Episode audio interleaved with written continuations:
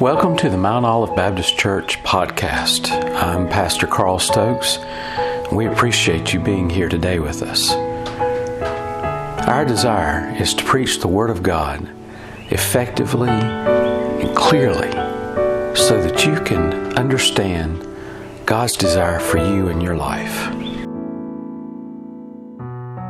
Well, this morning God's put something on my heart I feel like uh, needs to be said, and this is said with all love and with all uh, desire to serve God. I've got a tough question to ask you. Why are you here? A lot of times, this is it's been said three times this morning already. Well, we're kind of light on the number of people that are here. There's not as many people that are here that's normally here. Yes, that's true. All across the United States, it's the same in every church, everywhere else you go. Pretty much. Uh, the Sunday after a major holiday, it's going to be pretty light. So I'm not making excuses, but what I am saying is is that you, you, this isn't the only church that is low in numbers this morning. Having said that, I want you to ask yourselves: Are you? Why are you here? Are you here for the other people that are here? Is what I'm getting at, or are you here to worship our Lord and Savior? If you're here to worship our Lord and Savior, it shouldn't matter if you're here all by yourself. That's right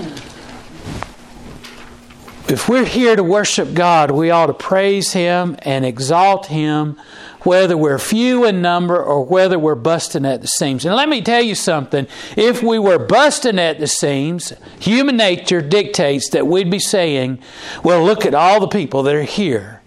It's always about the other people that are here. And let me tell you something church doesn't need to be about the other people that are here. You ought to be here to worship the Lord see what He will say to you and allow you to have and absorb in your life.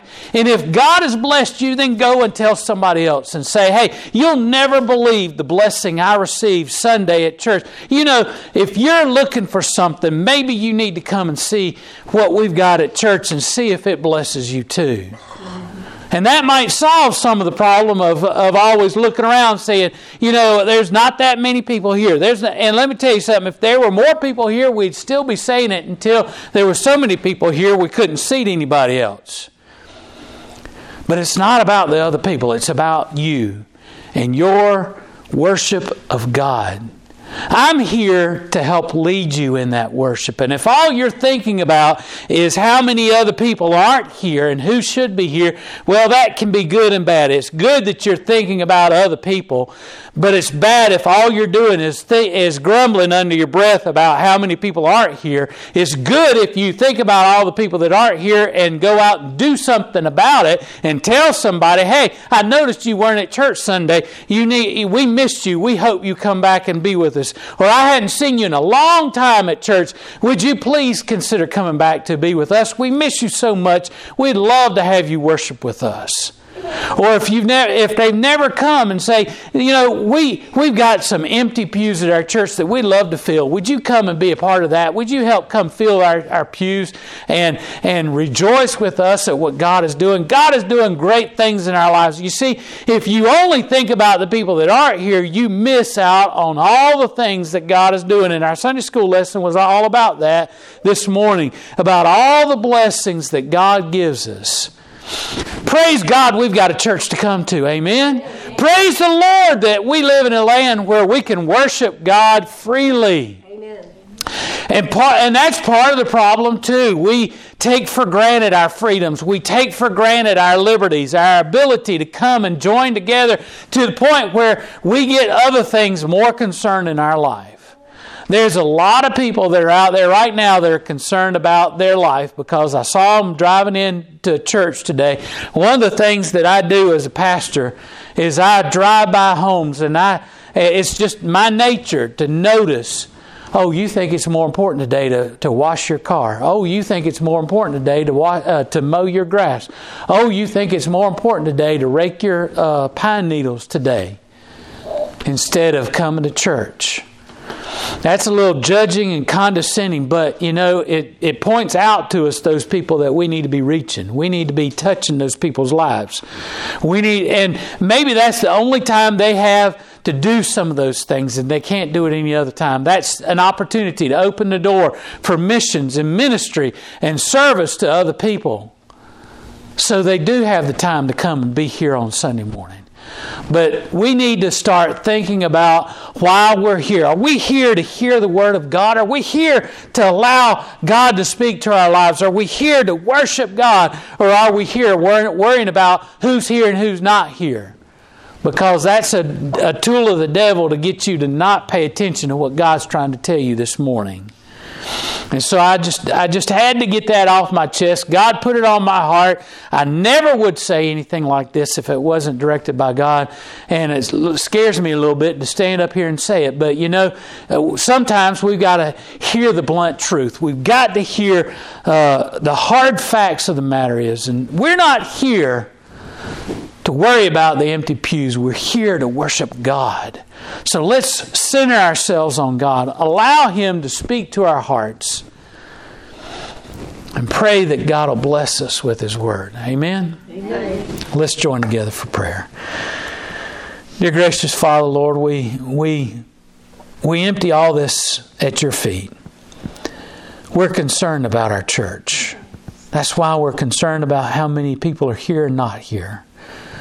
But Lord, we're here to worship you. We're here to exalt your holy name. We're here to, to glorify you. We're here to worship and praise you for the fact that you gave your love for us. You sacrificed so much for us, and we sacrifice so little for you. Lord, we're embarrassed when we think of all that you gave up for us how little we give up for you. Lord, we, we pray your mercy upon us. For Lord, we are broken and undone. We're unworthy of your love and we're unworthy of your grace, and yet you give it to us freely. You pour it out on us so graciously and liberally that we forget about how how blessed we are and how, how overwhelming your love is.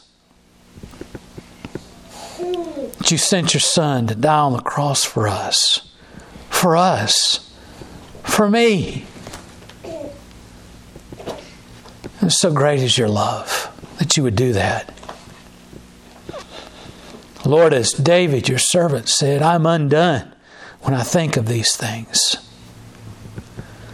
Lord, I pray that you would pour out your Spirit on this place. Mm-hmm. Lord, we've come to see you, not everybody else. We've come here today to worship you, not to see and to be seen. Oh Lord, we just pray that that in this time that we would we'd magnify you and allow you to speak to us. In Jesus' name we pray. Amen. Okay, this morning I want to talk to you about. Uh, this doesn't go along with anything that I just said, so you can tell how how much of that was put on my heart by the Lord. Uh, all of us, when we came in the door this morning, started talking about all the things that we enjoyed with Thanksgiving. We had Thanksgiving this week, and we had this food, and we had that food, and we talked about all the people that we got to get to see and all that. And all, those are wonderful things to do at, at any holiday season. It's important to to reconnect with family. It's important to to celebrate the blessings of God, and it's important to, to take time to, to set aside to be thankful. All of us should be thankful for what God's done. Amen?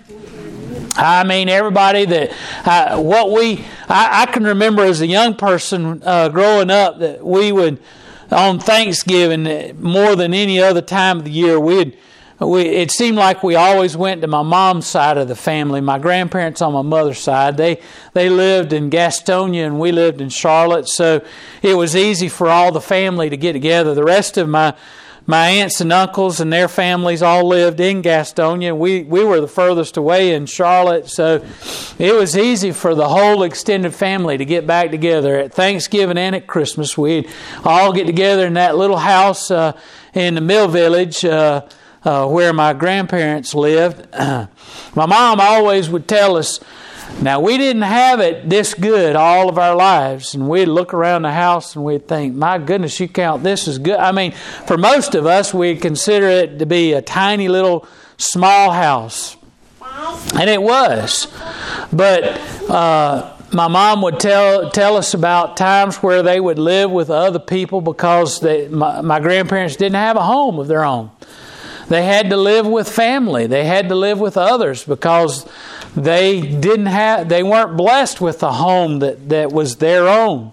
They would uh, then when they did get a home, they uh, my mom told us about how they would uh, they shared that home with family that lived right next door. They the family uh, both families bought plots right beside each other and they built the one house, and everybody lived in that one house while the other house was being built. And then, and they would talk about uh, working in the mill and how some of the family would work overnight, and and and they'd come home early in the morning when their shift was over, and they'd wake everybody up and say, "Get out of the bed," and they'd crawl into the bed right after they got out of bed because they didn't have enough room for everybody to have a, a bed of their own. They shared beds, and they doubled up in the beds and everything else. They did what they had to do, and and nowadays we think we're bad, uh, poor, and we're worse off if we don't have a room of our own and a place of our own. And uh, just thoughts and memories of all those things uh, reminded me of how blessed we are today. But we had gathered together in that little house of my grandparents and when you have four or five families in one uh, building, one house, you kind of get crowded. And, and, we were all in there. And every year we'd come home uh, to Gastonia to my grandmama's and granddaddy's house. And, and grandmama would be cooking there since early that morning. And she'd already cooked a lot of stuff the night before. And, and uh, they had this kind of bar that was uh, uh, like a breakfast bar, and they'd have all the food laid out on that breakfast bar, and, and it'd be just a feast of just all the food that was sitting there. And but when we'd get there, my granddaddy would always be uh, cutting the turkey, and he'd, he'd my grandmother had timed it just right so that she'd had time to for the turkey to come out and rest for a while, for him to cut it, and then she'd take the gravy and the juices and everything, make cornbread dressing and everything, and and she'd finish that up as everybody was getting there that morning, and it was just all just every time I think of Thanksgiving, that's the image that comes to mind because all the years growing up, that was what we uh, um, always did, and that's always the blessing we. And I can remember sitting at the kids' table in the kitchen. We'd all be huddled around the little uh, breakfast table there and, and be eating there, and all the adults were sitting in the dining room eating over there. And the dining room wasn't anything more than just the other part of the kitchen that was divided off from the, the other part by the, the breakfast bar thing there. And so uh, it, it wasn't like the house was humongous and had a big old room or anything. It was just another part of the kitchen. But we we were blessed always to get together, and we uh, we've been getting together as a family uh, of just my mother and, and father and, and our family for years now, and and uh, we got together and and had a good time. And I'm sure all of you got together with family and you spent time eating food. And we had we had ham this year. Uh, we had some that were tired of turkey, so we didn't have a turkey. We just had ham and and all the fixings and everything that went along with it and all that. And but you know, uh, you you did something uh, very similar, probably not exactly the same. You might have had turkey, or if you're like Brother Leon, you had seafood, and, and uh, but the one thing is consistent around all of us is is that we all had something that that everybody else had leftovers. And let me tell you, when uh, when I was growing up, the leftovers were sometimes better than the food when it first came out of the oven. Right? I mean, it had a chance to sit, and then when you put it on to warm it up, it just absorbs some more of that goodness of whatever it was that that was in, uh, cooking in, and and it tasted better the second time around sometimes. And my grandmother would just leave all the food sitting out and just put towels over it so that when we come back by, we just take the towels off and heat up what we wanted and, and have it, and it was good that way. Really good. But we had leftovers, I'm sure you had leftovers, and that reminded me of a situation in Scripture. They didn't have Thanksgiving, but they had something awful close to Thanksgiving in the Bible. Did you know that? They had something real close to Thanksgiving in John chapter 6. It's in all three of the Gospels, but we're going to look at John today. And John chapter 6 says, After these things, Jesus went over to the Sea of Galilee, which is the Sea of Tiberias, and a great multitude followed him. There's all the in laws coming in from all around. A great crowd followed him, and because they saw his miracles, which he did on them that were uh, diseased, and Jesus went up into a mountain. There he sat with his disciples. And uh, the Passover feast, the feast of the Jews, was nigh. And Jesus lifted up his eyes and saw a great company come up unto him. And he said unto Philip, When shall we buy bread that these may eat? And so Jesus is concerned. He sees all these people. What's happened was that Jesus has been teaching and he moves from one region to another. And, and because he's touched and affected people in such a way that that is so different from anyone else. Anyone else? I mean, can you imagine sitting at the feet of Jesus and hearing him teach? Can you imagine the the thrill of finally hearing something about Scripture that you that you were so familiar with, but it finally makes sense because the Son of God, the Word in flesh, is telling you what it means and telling you what God intended for you to know. And so they, they're following after Jesus. Now, there was a lot of people that followed Jesus because they saw all the miracles that he did. He healed all those people that were sick, and he caused blind people to see, he caused deaf people to hear, he caused lame people to walk, and people that were diseased with leprosy and other diseases to, to be clean and whole again. So they were curious. There were different crowds. There were there was the crowd that was yearning to hear the gospel, yearning to hear the message of Jesus Christ. Then there was the crowd that was just the onlookers that had seen things that Jesus had done and wanted to see again uh, Jesus do something else. I mean, it's like it's like being at the circus, and you, everybody's seen the trapeze artist, but everybody that goes wants to see the trapeze artist do it again. Because why? Because you remember how thrilling it was to see the trapeze artist do it the first time, or the tightrope walker to walk across. You want to see it again because it's amazing every time you see it. That's the second group. The third group is the group who has heard about it hey, Jesus has been performing miracles. Maybe he's, he can do something for me, or maybe he is. Uh, maybe I'm going to see him do something. So there were the curious people, the people that that had not seen Jesus do anything, but wanted to see Jesus do something. So there was a great multitude of people, and they're following after Jesus. And Jesus is kind of pulled away from the crowds, and he's sitting there having Passover with his disciples, and he he looks up and he sees all these people that have followed. And they're all sitting around waiting to hear more from Jesus.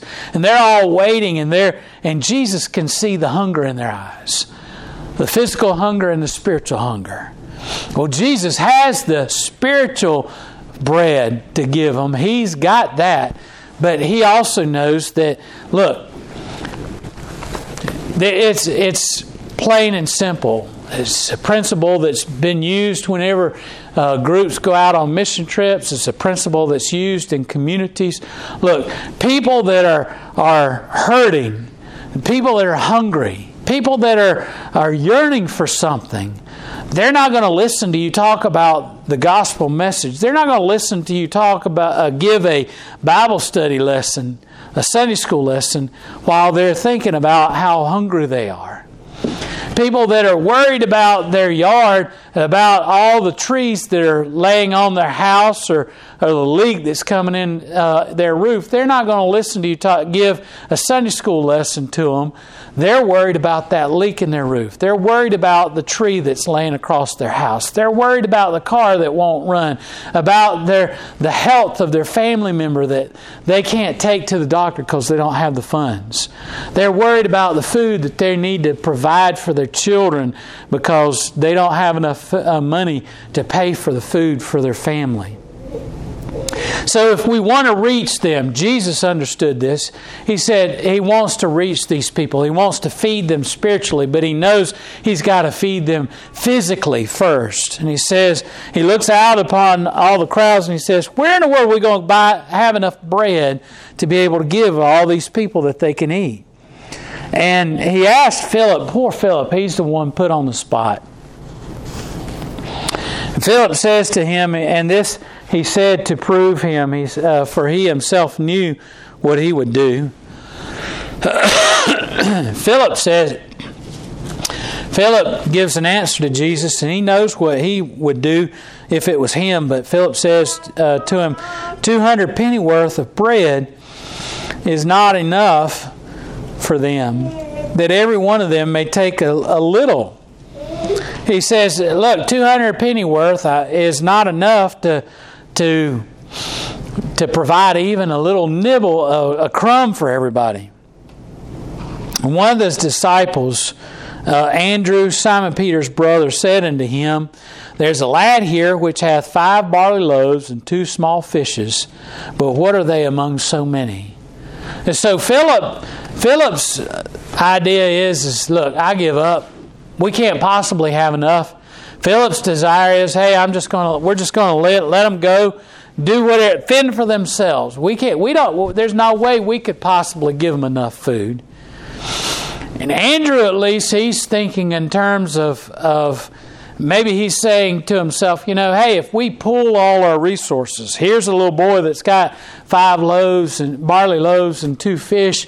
Maybe we can find some other folks that have got some, some food and we can maybe pull it all together and we might have a little snack for everybody until they can get back to where they can get a full meal. But he, he's just, he's almost using it as a, an illustration of how futile it is to try and feed everybody. Now, you and I probably think of uh, a loaf of Wonder Bread or a loaf of uh, uh, Nature's Own bread or, or Walmart brand generic bread, and that's what we think of when we think of barley loaves. We think of a big, uh, maybe a, a, big French roll, and that, and we think, well, five of those, that's a pretty good size amount of bread, and we think of fish like what we'd uh, keep if we were out fishing. And we're not thinking about that little tiny thing that we'd throw back because it's too small and the law won't allow us to, to keep it. But the law wasn't around back then. And so the, the two fish was probably small. Uh, close to the size of sardines, and the five barley loaves is probably close to uh, what we uh, about the size of a biscuit. So it's not really a whole lot of, of food there. Remember, this is a small boy's lunch. It's not his full meal for the whole day. It's just, just what he would take. He probably was given the five loaves and he probably been out fishing in the creek, and that's where he got the two little fish. So it's not a lot anyway. And Andrew says, Look, this little boy's got some food, but that's not enough to feed everybody else. And um, then we see what Jesus says. Make the men sit down. Now there was much grass in the place. And so the men uh, sat down in numbers of 5,000. And Jesus took the loaves that he had uh, given thanks and he distributed to the disciples and to the disciples to them that were set down and likewise to the fish of the fishes as many as they would and when they were filled he said unto his disciples gather up the fragments that remain that nothing be lost Therefore they gathered them together and filled twelve baskets with the fragments of the five barley loaves which remained over and above unto them that had eaten. Then those men, uh, when they had seen the, the miracle that Jesus did, said, This is the truth, that prophet that should come into the world. And when Jesus therefore perceived that they would come and make him, uh, take him by force and make him a king, he departed again into the mountain himself alone. This passage of scripture is pretty well known. It's the known as the uh, the uh, feeding of the 5,000, feeding of the on the plain, uh, the 5,000 on the plain. It's, it's, there's a bunch of different names for it, but it's well known. It's a well known uh, illustration of what Jesus Christ did to feed those people. And let me, uh, and there's a lot of correlating uh, things to share, but let me point out just a few simple things. A few simple things. First of all, is is that we live in a world that's hungry for the gospel. We live in a world that is yearning to have someone to share with them what it's all about. There are people in this world that are, uh, look,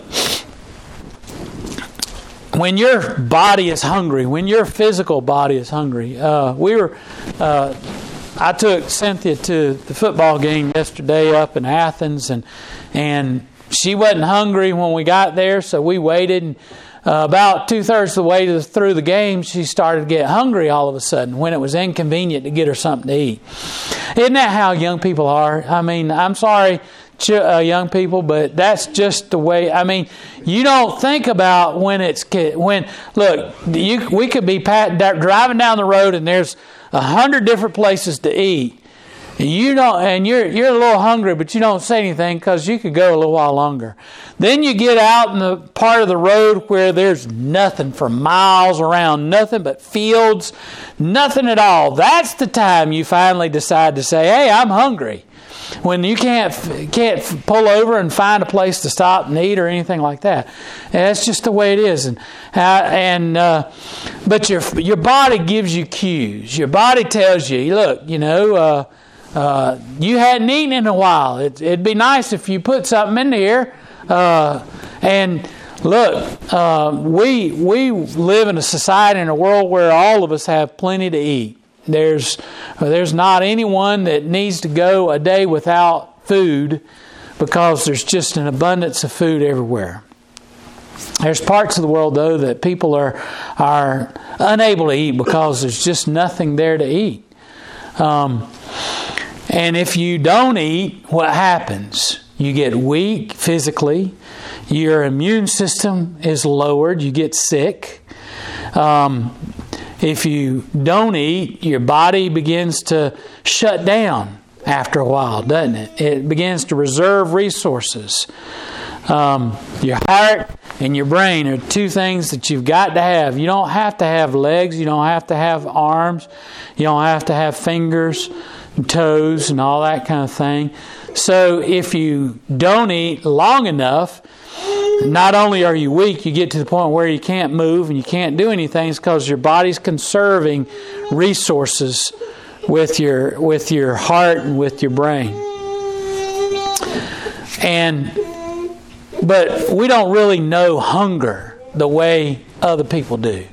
There's very few people in the United States that really know hunger the way some people do. Now, we were introduced, uh, thanks to Sally Struthers, uh, uh, of people, the plight of, of, children all over the world uh, that are in hunger. And we've seen images of those kids that are, they're not even strong enough to, to bat the flies away from their face. They, they just, they're so weak because they're hungry.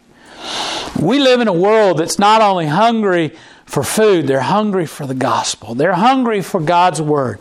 And we're sitting at the buffet table where we've got all kinds of opportunities to hear the gospel message. We have all kinds of opportunities to study God's word. I don't think there's a one of us that can't go home and probably put their hands on more than one copy of the scriptures.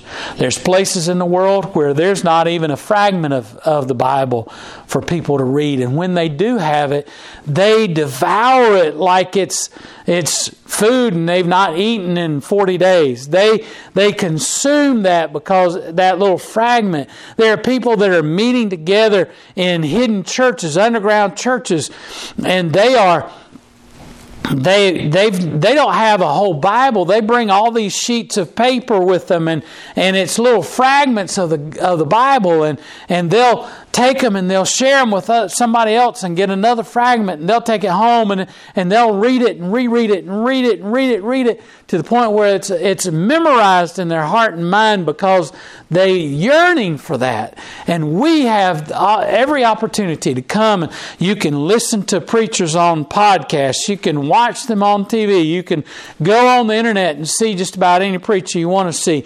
You can, you've, can, you've got all the resources of of coming to church and studying the scriptures. You can send off for study guides and study aids in order to learn about the Bible. You, we've got places to go where you can go and get intensive training in Bible colleges and seminaries. And there's, look, there, you don't have to go uh, 300 miles away to a seminary, you can go up the street and get a seminary, uh, seminary training. You can go on the internet and get seminary training. You, you know, we have all these opportunities, and we're just like what it would be like if we lived at, at uh, the Golden Corral. We get so tired of all the choices. We get so tired of all the food. We get sick and tired of all the stuff that so many people would love to be able to eat.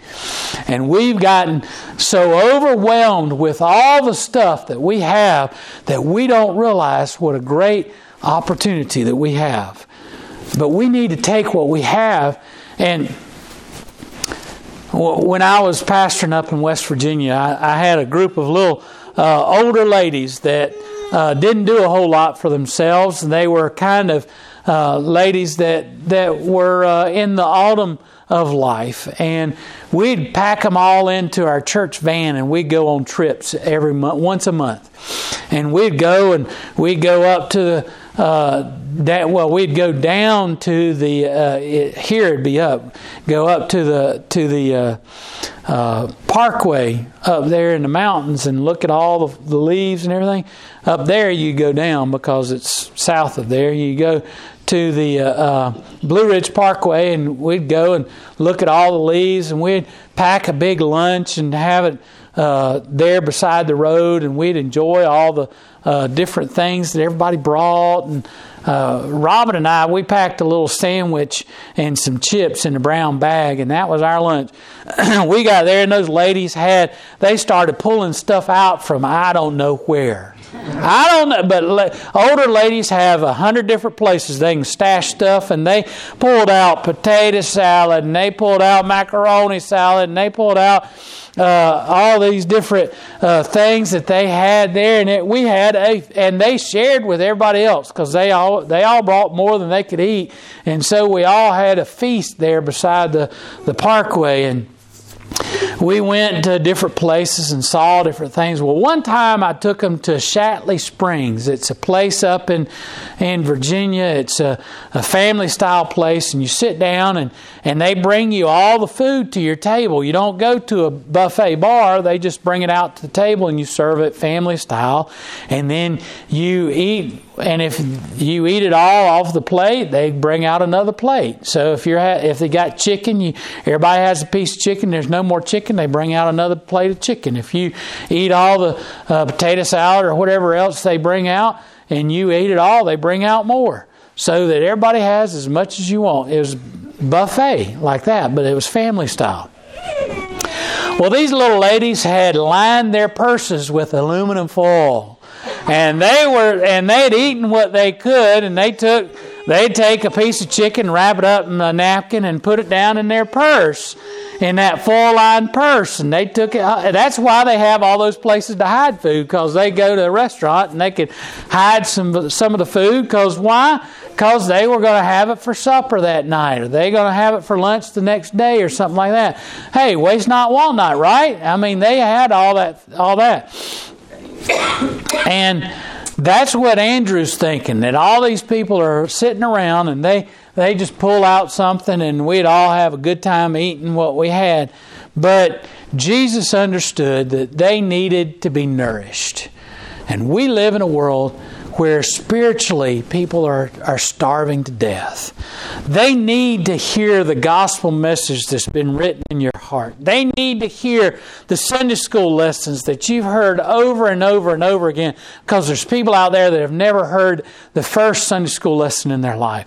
We've got people in this world that, that need to hear the gospel message because they've never read the Bible, they've never heard the stories of Jesus healing people and feeding 5,000 people and doing this and doing that. They've never heard those things. It's easy for them not to believe in Jesus because they don't know anything that He's taught. They know nothing of the messages that Jesus has shared. And Jesus gave us a command. He said, Go and tell them what I'm teaching you. Go out there and make disciples by telling them all the things I've told you. And we're sitting at the buffet table just gluttoning ourselves on the scriptures.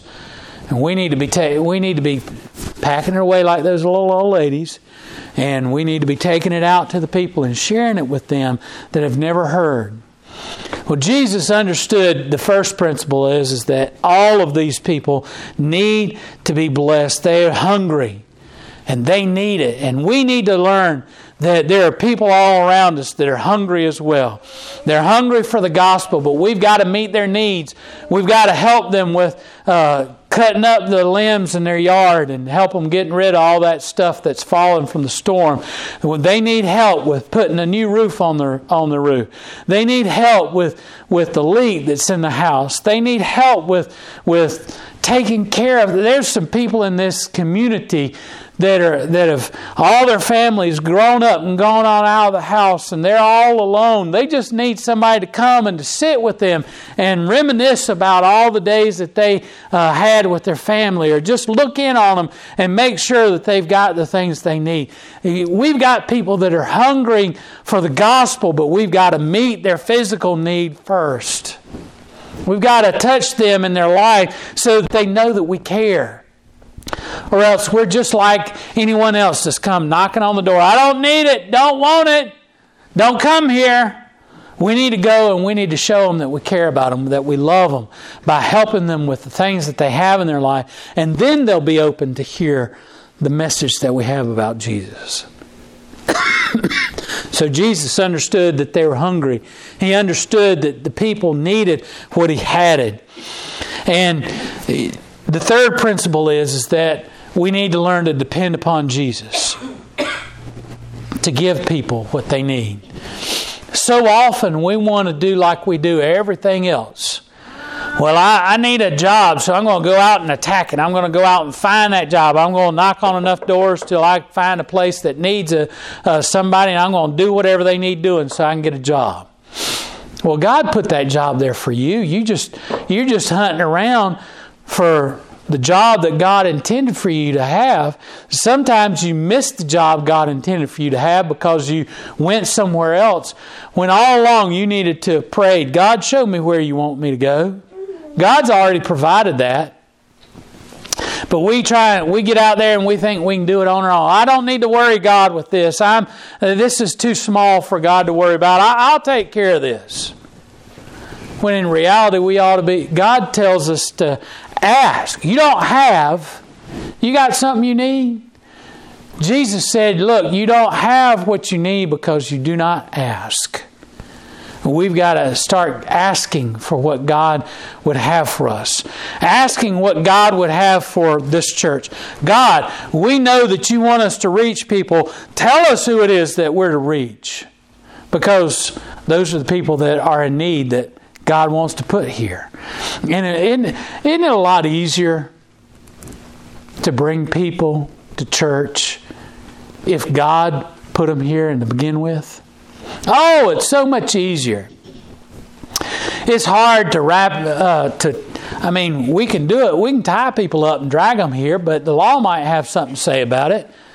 But it's a whole lot easier if God's been working in their heart and God has placed a need in their life and He puts that on our heart and we go and we meet that need in that person's life and then all of a sudden, hey, they realize, hey, I want to be at that. I, I need to be at Mount Olive Baptist Church because they care about me. It's a lot easier to get somebody here that way when God puts them here than to go out and try and get people that that God's not drawing into this church. Now, we need to reach everyone, but not everyone is meant to be here at Mount Olive Baptist Church. We need to go find the ones that God intends for us to have at Mount Olive Church, and we need to be willing to witness to people and, and share the gospel and share God's love with everybody, whether they're meant to be at First Baptist or Union Grove or, or uh, Lakeview or Pine Cliff or wherever it might be. But, and we don't need to get upset when God takes them to those churches. We just need to be thankful that God used us in some way to minister to somebody's life. But we need to find the people that God intends for here. God doesn't intend for this church to be empty. God intends for our church to be full and to be blessed, overwhelmingly blessed. But so often we miss it because we don't ask. We don't say, God, tell me, who, who am I supposed to go get this week? Who am I supposed to go and minister to this week? Who am I supposed to, to share your love this week? Because guess what? God's putting people in your path all along. You're just not noticing it yourself. You're just not aware of who He's putting in your path. So we need to we need to understand that Jesus is able to provide everything they need. When we go, we so often worry about, well, what am I going to do? What am I going to say? Maybe they won't accept me. Maybe they'll slam the door in my face. Maybe they won't want to listen to me. Well, if you're going on your own, yeah, that, that's a very high likelihood. But Jesus gives you everything you're supposed to say. Jesus will provide everything that you need to meet that person's need. And guess what? It'll be the exact thing that He placed on your heart to study the day before or that morning. I've been amazed at the times, and I've been, and, I used to think I was cheating. I used to think, oh, I'm no good. I, I read that this morning, and, and all I'm doing is repeating what I read this morning. And really, I, I, if I was more deep and intellectual, I'd remember something I read three months ago, or I'd remember something that I studied years ago. No, God put that on your mind that morning because He wanted it to be fresh in your heart for when He gave you the opportunity to share that with somebody that afternoon. God did that, not you. God did that. And God has a purpose and plan. That's why we have to always be in His Word. That's why we have to study it every day. That's why we need to, to allow God to speak to our hearts every single day. Because He'll put it there for us. And He'll remind us when we, and it'll be, we'll be thinking, it's just like the old V8 commercial. Bonk, I could have had a V8. Bonk. God gave me that this morning to share with these people. So I'm going to share it this morning. And thank that, uh, you know, the other day, Robin was getting ready for that women's Bible study on Thursday. That was last week, not this past week, but the week before. And she was tired. She'd had a difficult day at work. And she was saying, you know, I, I know I need to go, but I really, I really don't feel like it. I said, this is the time you need to go. I said to her, and this is something we all have to realize. I have to remind myself. Anytime you feel too tired to go to a Bible study, anytime you feel, excuse me, Anytime you feel rushed and, and like you shouldn't, well, maybe I'll just blow it off today. Maybe I'll just blow off church today. I don't feel too good. I don't want to get anybody else sick. Listen, that's the time you need to go because God's got something for you. The devil's trying to keep you from going. The devil's trying to keep you from being blessed. Satan's trying to keep you from being there and getting what you need. That's the moment you need to say, hey, I've got to go now because I don't feel good. I don't feel like it. I've got to go tonight. And I told her, I said, go. Just make sure. I said, I'll do whatever you need done don't worry about it. I'll take care of it. Just go. And and I said, I know you don't feel like it, but just go. She went and, I, and she came. Uh, we got we run. We don't get we rendezvoused at home. Um, we got together, and I said later that night, I said, "You really were blessed tonight, weren't you?" And she said, "Oh, you don't know." You just do not know. And I said, I told you. Anytime you feel as though you you just didn't you just would rather stay home and rest and not do anything. That's the time you must go. And go to a bible study. Go do your devotion. Go spend some time with god in prayer. Whatever it is you're thinking of putting off. God wants to give you exactly what you need in order to share his love in order to give what uh, what you need to give. The last point and I bet you've been saying, Well, I wish you'd get here because I've been waiting. Well, we're here. We're, this is the last point, okay? Last thing. They at the end, Jesus told the disciples to do something. What did he tell them to do? Collect all the fragments left over. He said, Collect all the leftovers and put them all together. Why do you think Jesus did that? Why do you think he kept on going? Why do you think that Jesus Jesus could have known, okay, this is the point where they're going to be full as a tick. I don't need to make any more. He didn't do that. He kept going. Kept going. And food's piling up everywhere else. He kept going. Why? Jesus, He knows our heart. He knows what's going to happen. Why do you think he kept going? You know he knew he had more than enough. So there had to have been a reason. Leftovers in this uh, this scripture have a real meaning. They're not to be dismissed. You know, in our house, sometimes leftovers they get. I seem to be the only one that eats leftovers in my house. They will put leftovers in the refrigerator, and and it's it's really bad when it's stuff I know I shouldn't be eating, and it's in there. It's calling my name. Hey, you need to eat us. And I grew up where leftovers were what you ate, and if you didn't have enough leftovers, you cooked again. You know, and uh, so, uh, but le- you know, you don't waste your leftovers. You eat them. They're be- they're good, and and so here's Jesus. He's he keeps on doing out the food and he's got leftovers. Leftovers are a special sign. I want to tell you about it, what it means. But here's Jesus and he's handing out the food. His disciples are handing out the food. We don't think too much about leftovers because it's a everyday occurrence most of us. Even in, even some of you ladies that probably eat at home by yourself unless you eat do like my mom eats those little TV dinners, what they used to be called. She eat little banquet meals or those other meals that you can get, lean cuisine or whatever. She'll eat those little things, and my goodness, I told her, I said, that's not healthy for you. You need to stop doing that. But it's portioned out really small. About it's really a child's portion, but you know. Uh, anyway, she does that and she's got just enough. But sometimes there's it's more than she needs. Even there, she's got leftovers. We we dismiss leftovers because they're so prevalent. But leftovers are every time you have a leftover in your refrigerator. I want you to remember this. You take this home and you remember this if you hadn't remembered anything else. Leftovers are a sign of the abundance of God's blessing. Yeah. Leftovers are a sign of God's abundant blessing in your life. Jesus didn't stop handing out the food to those people because those people, look, those people were living in a day and age where you worked all day long for what you ate that day. You worked consistently and you worked hard in order to have food so you could eat. And the Bible even says if you don't work, you don't eat, right? You shouldn't eat. There was no welfare back then. You didn't work, you didn't eat.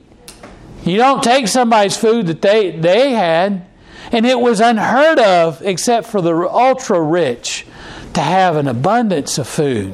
That's why wedding feasts are so important in the Bible because people would save up for years in order to have money for a wedding. Because guess what? You fed, everybody in the whole community for a whole week or more two weeks, three weeks. It was a celebration of what God had done in your life because you had an overabundance of all the food. It was a, it was a special time because people didn't have to worry about having food that they and they would eat things they wouldn't eat. Normally why do you think that jesus likens and the bible likens being in heaven to a wedding feast it's because of all the blessings of God are just going to be pouring out all the time. And it's going to be a time of celebration. It's an image of celebration that we forget. Because basically, today, whenever you have a wedding or a funeral, yes, there's food and everybody comes together, but a lot of people skip out because, oh, we need to get back to all the things we need to do. But you didn't skip out on a wedding feast back then because people didn't have food to eat day to day. So these are all people, and they're yearning for something, they're hungry. Jesus not only has enough, the miracle of providing food for everybody to eat, but he has the miracle, he provides a miracle of people to have enough to where they, oh, it's like you felt on Thursday after Thanksgiving dinner. Oh, I don't, I want to eat some more of Grandma's pie, but I, if I ate another thing, I might explode oh, I might have to sit for a couple hours and then attack it again. That's how they felt. They were just stuffed to the gills, and these people probably never felt that way except at special feasts and times of celebration. And so Jesus was trying to tell them and help them to understand this is a special time because the message of God is here for you today. So leftovers are these leftovers are not only there to signify they had enough and couldn't eat anymore, is to exemplify the fact that they had a blessing of God. But the blessing wasn't just in food itself. The blessing was in what Jesus had to say.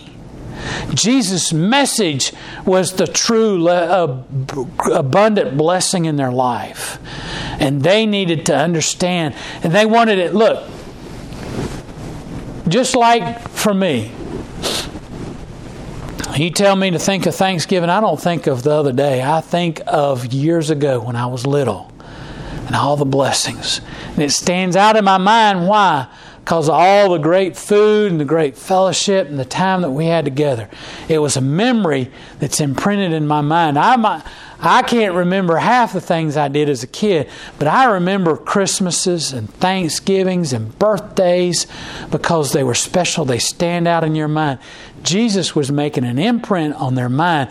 Remember that time that we didn't have anything to eat and that, that, that Jesus came and he started handing out bread that was from that little boy. And we had so much to eat, we couldn't eat anymore, and they had 12 baskets full of leftovers. Now, in my house, we have a basket for we growing up we had a basket for the the biscuits or the the dinner rolls. That's a little basket you have on the table for that. I don't think those baskets that were collected were like that little basket for on the table. I think they were huge baskets, like what were used in gleaning, because it shows the abundance of God's blessing. We need to remember that not only does the blessings come from God, and not only do we have the message to give the world from Jesus Christ, we have an overabundance to share with everyone, and we need to share it with them. So that's a lot to think about, a lot to remember. But every time you think of all the food that you've had in your life, think of all the others that are hungry, and all the others that need the message of God's love. And remember, you're that way with the gospel each and every day. You have Chuck Swindoll, you have Charles Stanley, you have old uh, sermons from Adrian Rogers that are still being uh, put on the radio, and all these other great preachers. You can listen to those things on the radio every day. You can listen to them all the time on podcasts. You can listen to it all the time. But there's people out in the world that need to hear it. Not just those sermons, but they need to hear the gospel that's been imprinted on your life. The message that God has put in you. And you are the source. You need to take it out to them. So what's the so what are you going to do? Are you going to sit at the table and sit and oh I don't think I could eat another bite. I'm, you're useless sitting around the table. All we were good for after Thanksgiving dinner was sitting around watching the parade or a football game, right? You can't get out there in the, in the yard and work after eating like that. You got to sit for a while and let it digest some. We're over engorged with the gospel. We need to go out and share it with others. We need to share the blessings of God because we've been overwhelmingly blessed with leftovers. Let's pray. Dear gracious Father, Lord, we just thank you for the great wonderful message of the abundance of your love.